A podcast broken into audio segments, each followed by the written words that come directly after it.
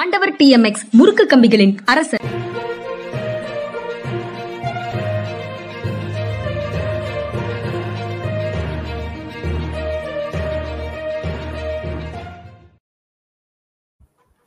ஜென்ட்ரா media மற்றும் GB talks நேயர்களுக்கு வணக்கம். சார் வணக்கம் சார். வணக்கம்ங்க வணக்கம். இன்னைக்கு உங்கள்கிட்ட பேசுறதுக்கு கொஞ்சம் நிறைய செய்திகள் எடுத்துட்டு வந்திருக்கேன் சார். டிஸ்கஸ் பண்ணணும்னு ஆசைப்படுறேன்.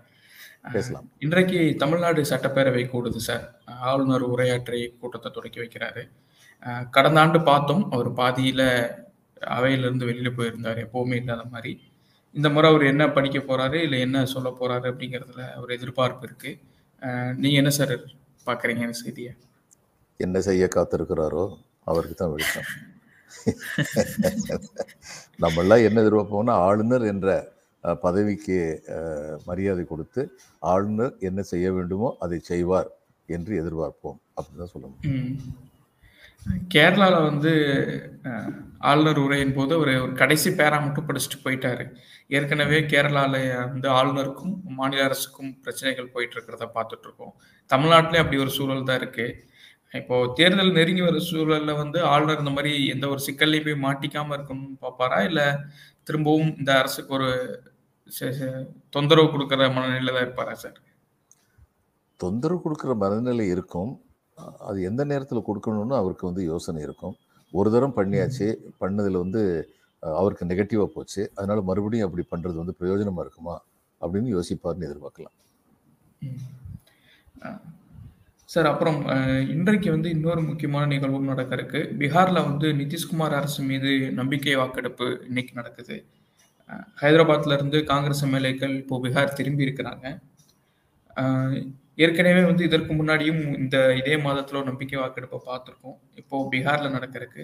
இது நம்ம இது தொடர்பாக பேசலாம்னு நம்ம சொல்லியிருந்தோம். இப்போ வர செய்திகள் நம்ம பார்க்கும்போது காங்கிரஸ் கட்சிக்குள்ள பிளவுகள் உண்டாகலாம் அப்படிங்கிற மாதிரியான செய்திகள் வெளியில வந்துட்டு இருந்துச்சு. ஆனா இப்போ வந்து ஜேடியுக்குள்ளேயே ஒரு அதிருப்தி கிளம்ப ஆரம்பிக்குது அப்படிங்கிற மாதிரியான செய்திகளை பார்க்க முடியுது. இது எப்படி சார் பாக்குறீங்க ஜேடிக்குள்ள அதிருப்தி வந்து நிதிஷ்குமார் இந்த டெசிஷன் எடுத்த உடனே வந்துருச்சு. அதில் சந்தேகம் இல்லை. ஏன்னா இன்னைக்கு பீகார்ல வந்து மிகப்பெரிய சட்டமன்ற கட்சியா இருக்கிறது வந்து லல்லு பிரசாத் யாதவுடைய கட்சி தான் அதுக்கு அடுத்து தான் பிஜேபி அதுக்கு அடுத்து தான் ஜேடியு. பிஜேபியும் ஜேடியும் சேரும்போது இவங்களோட அதிகமாக இருக்குது ரொம்ப சொற்பமான எண்ணிக்கையில் இப்போ ஜேடியூலேருந்து சில பேர் இங்கே வந்துட்டாங்கன்னா சரி அவங்க நம்பிக்கை தருமானம் தீர்மானம் வந்து தோற்று போயிடும் அது வந்து பிஜேபிக்கு நல்லா தெரியும். அதுக்காக தான் இந்த மிரட்டல்லாம். அவர் வீட்டுக்கு போலீஸ் அனுப்புறது. தேஜஸ்வி யாதவ் வீட்டுக்கு போலீஸ் அனுப்புறது. என்ன. இவரை ஒன்பது மணி நேரம் விசாரிக்கிறது லல்லு பிரசாத் யாதவ் இதெல்லாம் அதுக்காக தான் வேற எதுக்காகவும் இல்லை. அவங்களுக்கு உள்பயம் ரொம்ப இருக்கு. இப்போ வேறு ஒருவர் முதல்வராக்கிறதுக்கான பேச்சும் கூட ஊடகங்கள்ல வரதை பார்க்க முடியுது. இப்போ மாஞ்சியை முதல்வராக்கிறதுக்கான வாய்ப்புகளும் இருக்கு அப்படிங்கிற மாதிரி. இது எப்படி சார்? இது இது எந்த மாதிரி சார் புரிஞ்சுக்கிறது? இல்லை அப்படி அப்படி அப்படி வந்து பிஜேபி பண்ணாங்கன்னா இவர் வந்து நிதிஷ்குமார் மறுபடியும் இவங்ககிட்ட ஆர்ஜிட்டு வந்துடுவார் அவருக்கு வாழ்க்கையில ஒரே நோக்கம் தான் தான் தொடர்ந்து முதல்வரா இருக்கணுங்கிறது தான். அதையே அதையே எடுத்தாங்கன்னா என்ன பண்ணுவாரு? அதனால இப்போதைக்கு இதற்கு மேல் இதற்கு மேல வந்து நிதிஷ்குமாரை சேர்த்துக்க போறது இல்லைங்கிற மாதிரியும் இவங்க பேசியிருந்தாங்களே சார் இந்த பக்கம். ஆமா அப்படி நிதிஷ்குமார் வந்தாருன்னா நீ மட்டும் வெளியில இல்லை மற்றவங்களையெல்லாம் உள்ள அனுப்புன்னு சொல்லுவாங்க. அந்த மாதிரி தான் இருப்பாங்க. நேற்றைய தினம் வந்து பிரதமர் மோடி பேசியிருக்கிறார் சார். இந்திய மதிப்பீடுகளை அடிப்படையாக கொண்ட ஒரு கல்வி முறை வந்து இன்றைய காலத்தினுடைய தேவை அப்படின்றாரு அவர் என்னென்ன எதையெல்லாம் இந்திய மதிப்பீடுகள் சொல்றாரு அப்படிங்கிற ஒரு கேள்வி எழுந்திருக்கு சார். அவருடைய இந்த ஸ்டேட்மெண்ட் எப்படி சார் பாக்குறீங்க அவர் இந்திய மதிப்பீடுன்னு சொல்றது அவங்க எதை இந்திய மதிப்பீடுன்னு நம்புறாங்களோ அதை தான் சுற்றி சுற்றி போனால் கடைசியில் சனாதனத்தில் வந்து நிற்கும் அதுதான் இந்தியான்னு சொல்லி சொல்லுவாங்க. அவங்களுக்கு இந்தியாவை பற்றின புரிதல் கிடையாது. அவங்களுக்கு இந்தியாவை பற்றின சில முரட்டுத்தனமான விருப்பங்கள் தான் இருக்கு. எல்லாரையும் வந்து நான் சொன்னேன்ல இப்போ மறுபடியும் மறுபடியும் சொல்கிறேன் ஏர் இந்தியா வந்து ஒரு கவர்மெண்ட் கம்பெனியாக இருந்தது அது வந்து ஒரு கம்பெனி அது வந்து ஒரு கமர்ஷியல் ஆர்கனைசேஷன் வியாபார நிறுவனம். அந்த வியாபார நிறுவனத்தில் பிஜேபி ஆட்சிக்கு வந்தோடனே இனிமேல் ஏர் இந்தியாவில் நாங்கள் வெஜிடேரியன் சாப்பாடு தான் சாப்பிடுவோம் போடுவோம்னு சொன்னாங்க. இது இது எதை காட்டுது? என் வியாபாரம் படுத்தால் ஏன்னா அடுத்து நான்வெஜ் சாப்பிட்றவங்கலாம் ஆல்டர்னேட்டிவ் ஏர்ஃபேர் இது இருக்கா பிளேன் இருக்கான்னு போயிடுவாங்க. நிச்சயமா. ஏன்னா காசு கொடுத்து டிக்கெட் வாங்குறவங்க அவங்க விருப்பமான சாப்பாடு வந்து கேட்க மாட்டாங்களா? அப்போ இது எதை. காட்டுது? என் வியாபாரம் படுத்தாலும் சரி. நான் என்ன நினைக்கிறேனோ அதுதான் இங்கே நடக்கணும். நான் என்ன சாப்பிட்றேனோ அதுதான் மற்றவங்க சாப்பிடணும். இது எவ்வளவு. தூரத்துக்கு ஒரு தவறான போக்கு? இதையே தான் இப்போ இந்திய. அரசு அளவுலையும் அவங்க வந்து கொண்டு வர பார்க்குறாங்க எத்தனை நாளைக்கு. மக்கள் வந்து இதெல்லாம் ஏற்றுக்கிட்டு இருப்பாங்க? அதுக்கப்புறம் திஸ் இஸ் எகேன்ஸ்ட் நேச்சர். அதாவது அழிப்பான் ஒரு தத்துவம் உண்டு. அந்த த ஹண்டர் அண்ட் ப்ரே அப்படின்னு சொல்லி. இப்போ யோசிச்சு பாருங்க. இவங்க வந்து புலி வந்து வெஜிடேரியன் ஆயிடுச்சுன்னு சொல்லி வைங்க. ம், மான்களோட எண்ணிக்கை பெருகிரும். மான்களுடைய எண்ணிக்கை பெருகுச்சுன்னா தாவரங்களுடைய அழிவு வந்து மிக விரைவாக நடக்கும். இந்த. சர்க்கிள் வந்து அஃபெக்ட் ஆகும். அதனால வந்து வெஜிடேரியன் நான் வெஜிடேரியன் ரெண்டுமே வந்து உலகத்தில் இருக்க வேண்டிய கட்டாயம் உண்டு. இது எதுவுமே தெரியல. சயின்ஸும் புரியாது. மனிதனுடைய இயற்கை இயல்பு பத்தி கவலைப்பட மாட்டோம். நாங்க என்ன. நினைக்கிறோமோ அதை செஞ்சு நாட்டை நாசமாக்கிறோம் அப்படின்னு சொல்லி அதான் இந்திய இந்திய தத்துவம்னு இவங்க பேசுறது இவங்களுக்கு இந்திய. தத்துவத்தை பத்தி என்ன தெரியும். இந்த இது அடிக்கடி சொல்றாங்கல்ல இந்த இது கலோனியல் சட்டங்களை நீக்குகிறோம்னு ஒரே ஒரு கேள்வி கலோனியல் சட்டங்கள் வர்றதுக்கு முன்னாடி இந்தியாவில் என்ன சட்டம் இருந்துச்சு அதை பத்தி கொஞ்சம் பேசுகிறோம் ம். ம். அதை பத்தி கொஞ்சம் பேசட்டுமே பல நாடுகளாக பிரிந்திருந்த இந்தியாவில் ஒவ்வொரு நாட்டிலையும் ஒவ்வொரு சட்டம் இருந்துச்சா இல்லையா அந்த சட்டம் எந்த. அளவுக்கு எல்லாருக்கும் பொதுவானதா எல்லோரும் நலனும் பாதுகாப்பதா பாதுகாப்பாக இருந்தது ம். இங்க பக்கத்துல நம்ம இதுக்கு பக்கத்துல கேரளால இருந்து ஒரு இது இருந்தது. ஒரு நாடு இருந்தது தனியாரம் அந்த நாட்டில் என்ன சட்டம் போட்டிருந்தாங்க? கீழ் ஜாதியை சேர்ந்த பொண்ணுங்கள்லாம் வந்து சேலையை மேலே கட்டி கிடக்கூடாதுன்னு சொல்லி சட்டம் போட்டு. மேல் சீலை வச்சு கிடக்கூடாது இந்த லட்சணம். இது இதுக்கு தான் திரும்ப போகணுமா? பிரதமர் புரியாம பேசுறத வந்து உளறல் தான் எடுக்க முடியும். அவர் குறிப்பிட்ட அந்த இந்திய மதிப்பீடுகள்ல பன்முகை சம் பன்மு பன்மை சமூகமும் மதச்சார்பின்மையும் அன்புக்கான வழிகளும் இருக்காதுன்னே புரிஞ்சுக்கலாம்னு தான் தோணுது சார். கண்டிப்பா கடந்த. காலங்கள் இன்னொன்று வேதங்களை தூக்கி பிடிக்கிறாங்க பல இடங்கள்ல. இப்போ அவர் பேச்சிலையுமே தெரியுது தயானந்த சரஸ்வதியை ஒரு தீர்வா அவர் முன் வைக்கிறாரு. இந்தியாவில் வந்து நேரு சொன்ன பல விஷயங்களும் முன்னாடி இருக்கு. நம்ம அதை பேசுவோம். இந்த வேதங்களை தூக்கி பிடிக்கிறதும் அதே மாதிரி இப்போ அவர் ஸ்டேட்மெண்ட்ல இருந்து வந்திருக்கக்கூடிய தயானந்திய சரஸ்வதியை முன்வைக்கிறதும் எப்படி சார் பாக்குறீங்க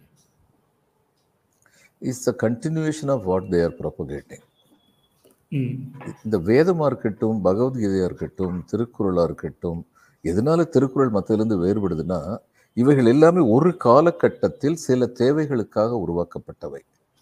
They are not perennial in nature Thirukkural எதனால பெருசா பேசுறோம்னா திருக்குறளே எல்லா கருத்துக்களும் இன் நேச்சர் கிடையாது. ஆனால் பெரும்பான்மையான கருத்துக்கள் தொண்ணூறு தொண்ணூத்தஞ்சு விழுக்காடுக்கு மேல திருக்குறளுடைய சிறப்பு என்னன்னா கால தேச வர்த்தமானங்களை கடந்து நிற்கும் நூல். அதுதான் அதனுடைய. சிறப்பு. மற்ற எந்த பீஸ் ஆஃப் லிட்ரேச்சர் அது ரிலிஜியஸ் பீஸாக இருக்கட்டும் அல்லது சோஷியல் பீஸாக இருக்கட்டும் இது மாதிரி சொல்லக்கூடிய தகுதி கிடையாது. இன்னும் சொல்ல போனால் ம். அவருடைய இதில் மூணே மூணு அதிகாரங்கள் தான். இது வந்து காலதேச வர்த்தமானங்களுக்கு கட்டுப்பட்டதுன்னு சொல்லலாம். இறை வாழ்த்துன்னு சொல்லி ஒன்று நீத்தார் பெருமை. அதுக்கப்புறம் பெண் பெருமை பற்றி எழுதியிருக்காரு. பெண்ணீர் பெருந்தக்க யாவுல கற்பெண்ணும் தென்மை உண்டாக பெண் எழுதுனதெல்லாம் பிற்போக்குத்தன்மை உடையது ஆனால். இந்த மூணு அதிகாரமும் திருவள்ளுவர் எழுதியிருக்க முடியாதுன்னு சொல்லி ஒரு மிகப்பெரிய தமிழறிஞராக இருந்த வாவு சிதம்பரனார் குரல் கொடுத்திருக்காரு. வாவு இவருக்கு சாமிநாத ஐயருக்கு வந்து ஒரு கடிதம் எழுதியிருக்காரு. அதை பத்தி நீங்க என்ன நினைக்கிறீங்கன்னு கேட்டிருக்காரு. இந்த மூணை. தவிர வேற எதுவுமே வந்து அஹ், நீங்க வள்ளுவத்துல வந்து ஒரு காலத்துக்குள்ள கட்டுப்படுத்த முடியல. சில பொருளாதார கருத்துக்கள் வந்து வள்ளுவருடைய கருத்துக்கள் வந்து இன்னைக்கு ஏற்றுக்கொள்ள முடியாது. ஆகாறு அளவிட்டிதாயினும் கேடில்லை போகாறு அகலா கடைன்னு சொல்றாரு. செலவு அதிகமா இல்லாத வரைக்கும் வருமானம் கம்மியா இருந்தா கூட கலை கவலை இல்லைங்கிறார். ஆனால் பற்றாக்குறை பட்ஜெட் போட்டு ஒரு நாட்டுடைய பொருளாதாரத்தை மீட்டு எடுக்க முடியும்னு ஜப்பான் வந்து ப்ரூவ் பண்ணியிருக்கு. அதனால. சில கருத்துக்கள் வந்து வேறுபடலாம். ஆனால் நைன்டி நைன்டி ஃபைவ் பர்சன்ட் காலதேச வர்த்தமானங்களை கடந்தவை அப்படின்னு சந்தேகமே கிடையாது. அப்படி வேற எந்த நூலையும் சொல்ல முடியாது. எந்த இலக்கிய நூலையும் சொல்ல முடியாது. வேதங்கள் உட்பட தேவாரம் உட்பட. தேவாரத்தில் வந்து திருஞான சம்பந்தர் பாடின ஒரு பாடல் வந்து சமண பெண் துறவிகளை கற்பழியுங்கள்னு எழுதியிருக்காரு. இதை ஏற்றுக்கோமா நம்ம. அதனால இது எதை எதை நம்ம பார்க்கணும்னா இந்த இது ஒரு காலத்தின் கட்டாயத்துக்காக சில காரியங்கள் சரியானதாக சொல்லப்பட்டிருந்தால் அது அந்த கால கட்டாயத்துக்காக சொல்லப்பட்டிருக்கலாம். அது என்னன்னைக்கு வந்து உண்மைன்னு சொல்லி கிடையாது. அதனால வந்து society is dynamic it is not static அதுக்கு தகுந்தபடி மாறுதல்கள் நிகழ்ந்துதான் தீர வேண்டும். மாற்றம். ஒன்றே மாறாததுன்னு சொல்லுவாங்க. அதனால இவங்க இந்த வேதத்தை பிடிச்சிக்கிட்டு இருக்கிறது இது வேதத்தில் சொல்றது அத்தனையும் நாங்கள் கேட்டுக்குவோங்கிறது. இது மாதிரி சிலப்பதிகாரத்தில் வந்து சொல்லியிருக்கான். இது ஆம், குமரி கண்டத்தை பற்றி சொல்லியிருக்க சிலப்பதிகாரத்தில். அதை வச்சுக்கிட்டு சில பேர் சொல்றாங்க சிலப்பதிகாரத்திலேயே சொல்லியிருக்கே அப்படிங்கிறாங்க. சிலப்பதிகாரத்தில் சொன்னது அத்தனை எடுத்துக்கோமா கவுந்தி அடிகள் வந்து படகுல வந்து இவங்க ரெண்டு பேரையும் கூப்பிட்டு வந்தாங்க. அந்த படகுல ப பயணம் பண்ணாங்க. ரெண்டு பேரும் பார்த்தோன்னே அவங்களுக்கு பிரியம் வந்துருச்சு. கவுலையும் கண்ணையும் பார்த்தோன்னே. அப்போ கூட இருந்த ரெண்டு பேர் யாரும்மா இவங்க ரெண்டு பேரும்னு சொல்லி கவுந்திகள்கிட்ட கேட்டாங்க. எங்க என்னுடைய. குழந்தைங்க குழந்தைகள்னு சொல்லி சொன்னோன்னா அப்படியா? அண்ணன் தங்கச்சி கல்யாணம் பண்ணிட்டாங்களா அப்படின்னு சொல்லி கேலி பண்ணாங்க. உடனே. கோவப்பட்டு கவுந்தியர்கள் நரிகளாக மாறுவீர்கள்னு சொல்லி சாபம் விட்டாங்க. உடனே நிறைய உலகிட்டுக்கிட்டே போனாங்க. உடனே கண்ணையை. வந்து தாயே பொறுத்தவர்கள்னு சொன்னோன்னா மறுபடியும் சாபத்திலிருந்து மீட்டெடுத்தாங்கன்னு சொல்லியிருக்காரு. இதையும். வரலாறுன்னு சொல்லுவோமா? இதுவும் அவர் சொன்னதுனால சரின்னு சொல்லுவோமா? ஒரு கற்பனை. கதை கற்பனை கதையில வந்து வரலாற்று நிகழ்வுகளும் சில கற்பனைகளுக்கு உட்பட்டதாக இருக்க முடியும் அப்படித்தான் அதை நம்ம. கருதிக்கணும் சிலப்பதிகாரத்தை வந்து அதே. மாதிரி தான் பல காவியங்களாகட்டும் பல இலக்கிய நூல்களாகட்டும் மத சம்பந்தப்பட்ட நூல்களாகட்டும் அந்த. காலகட்டத்தின் அடிப்படையில் பெரும்பான்மையாகவே உருவாகின்றன சில இது. அஃபாரிசம் சொல்லுவாங்க யூனிவர்சல் ட்ரூத்னு சொல்லுவாங்க அது மாதிரி ஆயிருது ஆனா எல்லாத்தையுமே. அப்படி எடுக்க முடியாது அதனால வேதம். வந்து ஒரு காலகட்டத்தில் எழுதப்பட்டது ஒரு காலகட்டத்தின் கட்டாயத்திற்காக அதில் பல பகுதிகள் இடம்பெற்றிருக்கலாம் இன்னைக்கு அது. தேவையா இருக்கா தேவையா இல்லையா அப்படிங்கிறத. பார்க்கணும் பார்த்துட்டு அதுக்கப்புறம். வந்து ஒரு முடிவு எடுக்கணும் அது இல்லாமல் வேதம் சொல்லிருச்சு கீதை சொல்லிருச்சு குரான் சொல்லிருச்சு பைபிள் சொல்லிருச்சு மறு வார்த்தை இல்லாமல் அது எல்லாத்தையும் நாங்கள் எடுத்துக்குவோம் அப்படின்னு சொல்றது வந்து. I don't think it is relevant today. எனக்கு அருமையான கருத்து சார் இது ஆக்சுவலாக பல கற்பனை கதைகள் இன்னைக்கு நம்ம வரலாறாக படி படிக்கக்கூடிய சூழலுக்கு இப்போ மாறி இருக்கிறோம் அதற்கு மத்தியில் இந்த கருத்து ரொம்ப முக்கியமானதாக படுது சார் ஆமா தமிழ் பொறுத்த மட்டும் பார்த்தீங்கன்னா தமிழை பொறுத்த மட்டும் தமிழுக்கு கிடைச்ச ரொம்ப பெரிய துரதிருஷ்டம் என்னன்னா தமிழ். அறிஞர்கள் தங்களை வரலாற்று அறிஞர்களாக கற்பனை செய்து கொண்டு தமிழ் வரலாறு எழுதினார்கள் they are not. Historians they are. Tamil scholars இந்த ரெண்டுக்கும் பெரிய வித்தியாசம். இருக்கு அதனால அவங்க. வந்து தமிழ்ல என்ன எழுதியிருக்கோ அதுதான் உண்மையான வரலாற்று எழுதினாங்க அது புனைந்துரை. புகழுரை உண்மை உரை. கிடையாது அதே மாதிரி தான் இந்தியாவிலையும் ரெக் அதாவது ரெக்கார்டட் ஹிஸ்ட்ரிங்கிறது இந்தியாவில் இருந்ததே கிடையாது நீங்க இன்னைக்கு கீழடியில் வந்து. பார்த்தோம் கிமு ஐந்தாவது நூற்றாண்டு வரைக்கும் போயிருக்குன்னு சொல்லி ஆதாரபூர்வமாக நிரூபிச்சிருக்கோம் நமக்கு. எழுத்துங்கிறது தமிழ்ல வந்து கிமு ஐந்தாவது நூற்றாண்டுல இருந்திருக்கு அப்ப அசோகருடைய. எடிட்ஸை விட அசோகர் எழுதுனது வந்து பிராகிருதி லாங்குவேஜ் எழுதுன பிராகிருதி அது வரைக்கும். வந்து அத இது அசோகருடைய எழுத்துக்கள் தான் இந்தியாவிலேயே முதன்மையாக இருந்தது. அதனால பிராகிருதி தான் இந்தியாவில் வந்து எழுத்தூர் பெற்ற முதல் மொழி நினைச்சுக்கிட்டு இருந்தாங்க. ஆனா இப்ப இது வந்ததுக்கு அப்புறம் நமக்கு வந்து ப்ரூவ் ஆயிருச்சு. தமிழ் வந்து அதுக்கும் வந்து எழுத்தூர் பெற்ற ஒரு மொழி அப்படின்னு. இதுல. தமிழை எந்த அளவுக்கு நம்ம கொண்டாட முடியும்னா இந்திய அளவுல கொண்டாட முடியும். ஏன்னா. பானையில எழுதின எழுத்தை பார்த்து நம்ம சந்தோஷப்பட்டுக்கிட்டு இருக்கோமே அதே கிமு ஐந்தாவது நூற்றாண்டுல சீனர்கள் வந்து புஸ்தகமே எழுதி வச்சிருக்காங்க. They got a they got a sense of history we did not have sense of history அவங்க அளவுக்கு ம். நமக்கு பண்பாடு இருந்திருக்கலாம் நம்ம இன்னும் மணந்தூர் போனோம் கொடுங்க கொற்கை போனோம் அடுத்து வந்து பூம்புகார் போனோம் அடுத்து குமரிமுனைக்கு போகணும் இங்கெல்லாம் அகழ்வாராய்ச்சி நடத்தினா இந்த கிமு. ஐந்தாவது நூற்றாண்டுக்கும் முந்தின காலகட்டத்தில் நம்ம இருந்திருக்கோம் தெரியலாம் ஆனால். மொகஞ்சாதாரோ அளவுக்கு இன்னைக்கு உள்ள ரெக்கார்டு படி மொகஞ்சாதாரோ அளவுக்கு தமிழர் நாகரிகம் புராதனமானது கிடையாது மொகஞ்சாதாரோ. வந்து தமிழர் நாகரிகமா நிரூபிக்கப்பட்டால் தமிழர்கள் வந்து புராதனமான நாகரிகம்னு சொல்லி சொல்ல முடியும் ஏன்னா. மொகஞ்சாதாரோ வந்து பிரான்ஸ் இது ஏஜ் அவங்க பிரான்ஸ் யூஸ் பண்ணாங்க. இங்க தமிழர்கள் வந்து அயன் யூஸ் பண்ணாங்க அயன் ஏஜ்ங்கிறது பிரான்ஸ் ஏஜுக்கு அப்புறம் வந்தது முதல்ல. இருந்தது ஸ்டோன் ஏஜ் அடுத்து பிரான்ஸ் ஏஜ் அடுத்து வந்து அயன் ஏஜ் நமக்கு இது. மாதிரி புதிவு இல்லாம எப்படி தமிழர்கள் வந்து தங்களை பற்றி யாராவது புகழ்ந்து சொன்னா உடனே அவங்கள வந்து கை கால் தொழுது ஆகா பெரியவங்களின்னு சொல்றாங்களோ ஒரு. வடநாட்டு எம்பி அது மாதிரி தான் தமிழர்கள் ரொம்ப புகழ்ந்துகிட்டே இருந்தார் ஒண்ணு இங்க உள்ளவங்கள ஆஹா எப்படிப்பட்ட நல்ல மனுஷன்னு சொன்னாங்க அவர் அந்நேரம் ஒரு ஸ்டேட்மெண்ட் அதுக்கு அவர் விட்டார் அவங்க. தமிழ்நாட்டுக்காரங்க கருப்பா இருந்தா கூட நாங்க அவங்களை ஏத்து ஏத்துக்கலையா அப்படியெல்லாம் நாங்க. நிற வேறுபாடு பார்க்கலன்னு தன்னுடைய நிற வேறுபாட்டை காட்டிட்டு போயிட்டார் இப்ப. அதே மாதிரி இன்னைக்கு இவர் திருக்குறளை வந்து பிரதம மந்திரி சொல்றாருங்கிற ஒரே காரணத்துக்காக ஆஹா திருக்குறளை சொல்லிட்டாரு பிரதம மந்திரி அதனால. வந்து பிரதம மந்திரி தமிழை மதிக்கிறாரு அப்படின்னு சொல்லி ஏற்றி போட்டுக்கிற அந்த குணம் வந்து தமிழர்கள்ட்ட இருக்க மாதிரி. இந்த புராண புராணங்களையும் வேதங்களையும் பெரிதா நினைக்கிற பல பேர்ட்ட வந்து இவை they are the Piyal and எண்டால் அப்படின்னு நினைக்கிற ஒரு நிலைமை இது ஒரு நேஷனல் டிசீஸ் நேஷனல் டிசீஸ் நல்ல வார்த்தை சார்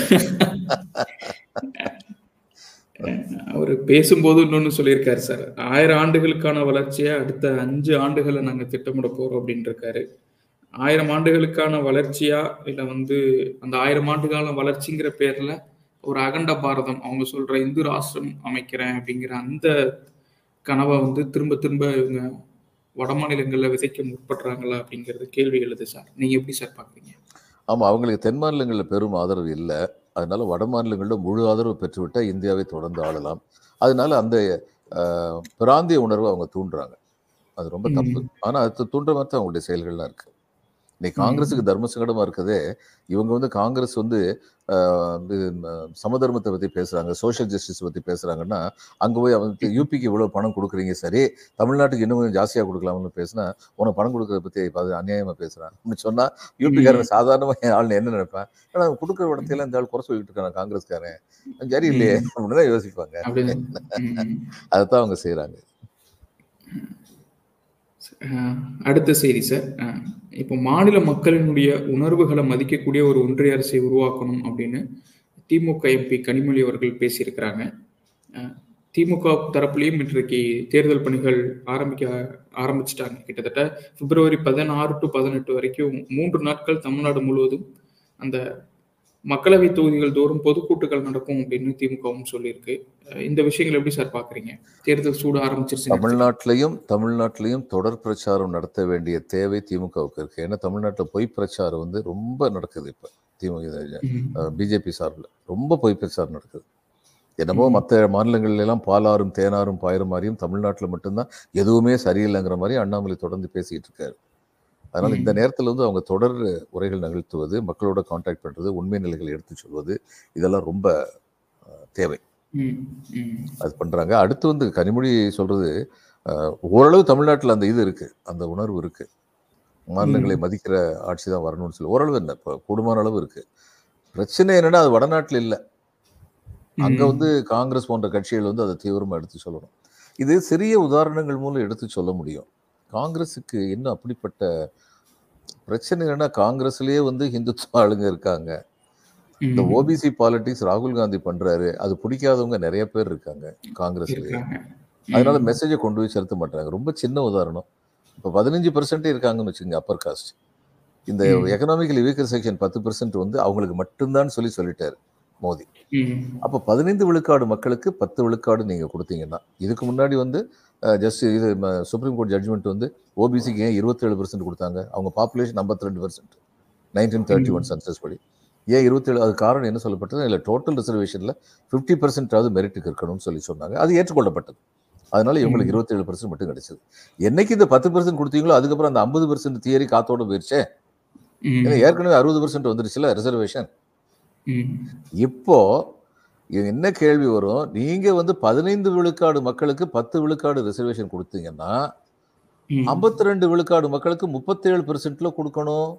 அப்ப அந்த. இருபத்தேழையும் நீங்க முப்பத்தேழு ஆக்கி இருந்தீங்கன்னா நீங்க நேர்மையான ஆள்னு சொல்லி சொல்லுவோம் ஆக்கலையே. இது ம். ஜனங்கள்ட்ட போய் சொல்லணும். ஓ ஓ இது வந்து இருபத்தேழுன்னு வச்சிருக்கிறதுனால உங்க உங்க சொந்தக்காரன் பத்து பேர் ஹெட் கான்ஸ்டபிள் ஆக முடியலையே சப் இன்ஸ்பெக்டர் ஆக முடியலையே அவங்ககிட்ட வந்து ஐஏஎஸ் ஐபிஎஸ் பத்தி பேசி என்ன பண்ணியும்? கிராமத்துல. போய். அப்போ உங்க ஆளு வந்து வில்லேஜ் முன்சீஃப் ஆக முடியலையே. பத்து பேர் வந்து தட்டி விட்டாங்களே. இப்படியெல்லாம். செஞ்சுட்டு உங்களுக்கு சேவை செய்யறேன்னு சொல்றாங்களே இந்துன்னு சொல்லி ஓடியான்னு சொல்றாங்களே எதுக்கு கூப்பிடுறாங்க? நீ காலங்காலமா வந்து அடுத்தவங்களை வந்து தலைமையில தூக்கி வச்சுக்கிட்டு ஓடணுங்கிறதுக்காகவா அப்படின்னு அங்க போய் கேட்கணும். அங்க போய் கேட்கறது. காங்கிரஸ் கேட்கணும். அந்த பிரச்சாரத்தை வந்து கிரவுண்ட்ல கொண்டு அந்த அந்த அவேர்னஸ் வராத வரைக்கும் ராமர் கோயில் இதெல்லாம் வச்சு இவங்க வந்து பேசுறது தான் எடுபடும். சார் அடுத்த செய்தி சார் அது உங்களோடையும் தொடர்புடையது ஒன்று தான் சிசிஜி அப்படின்னு சொல்லி முன்னாள் அதாவது ஓய்வு பெற்ற ஐபிஎஸ் ஐஏஎஸ் அதிகாரிகள் ஒரு அறிக்கையை வெளியிட்டிருக்கிறாங்க. அதில் வந்து ராமர் கோயில் நிகழ்வில் வந்து இந்திய அரசு கலந்துக்கிட்டதை விமர்சனம் பண்ணி கண்டனம் தெரிவித்து அந்த அறிக்கை வந்திருக்கு. அந்த அறிக்கையை பற்றி நீங்களும் ஒரு ஒரு வார்த்தைகள் சொன்னீங்கன்னா அதை பற்றி டிஸ்கஸ் பண்ணலாம் சார் ஆமாங்க. நாங்க வந்து ஐஏஎஸ் ஐபிஎஸ் மட்டும் இல்ல. ஐஆர்எஸ் அதாவது எல்லா இது ஆ, okay. ஜட்ஜஸ் அதுக்கப்புறம். இவங்க அம்பாசடர்ஸ் இது மாதிரி எல்லாருமே இது ஆர்மியில விழுந்து வந்தவங்க எல்லாருமே இருக்கும். நாங்கள்லாம் இந்திய நாங்கள்லாம் சர்வீஸுக்குள்ள நுழைஞ்ச போது இந்தியாவை பற்றிய மிகப்பெரிய எதிர்பார்ப்புகள் எங்களுக்கு இருந்தது. இது ஒரு மிகப்பெரிய நாடு. எல்லாரையும் சமமாக நடத்துகிற நாடு.